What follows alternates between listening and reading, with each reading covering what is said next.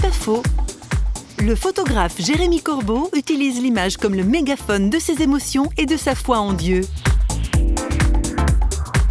Dirais que la communication par l'image, c'est mon moyen de communication personnelle. Ah, c'est vrai qu'il y en a qui vont plutôt être euh, par l'écriture, par la parole, mais moi, l'image, c'est vraiment quelque chose qui me touche. Je suis pas forcément dans la démarche de faire des images euh, religieuses, entre guillemets. Et pour moi, illustrer, imager Dieu, c'est pas quelque chose de... C'est abstrait. Donc ça, serait ça peut être un concept. Ce serait plus euh, comment voir Dieu au travers de, de, ce que nous faisons. Comment Dieu peut nous parler au travers de signes au travers de, choses qui peuvent nous parler, nous, en tant qu'humains. Je pense l'image religieuse parlera plutôt à des gens religieux. Donc c'est pour ça que je vais plutôt utiliser des images abstraites, des images de notre environnement, de notre quotidien, pour parler à nos contemporains, parce que ce sont des choses qu'ils voient tous les jours et qu'on voit tous les jours.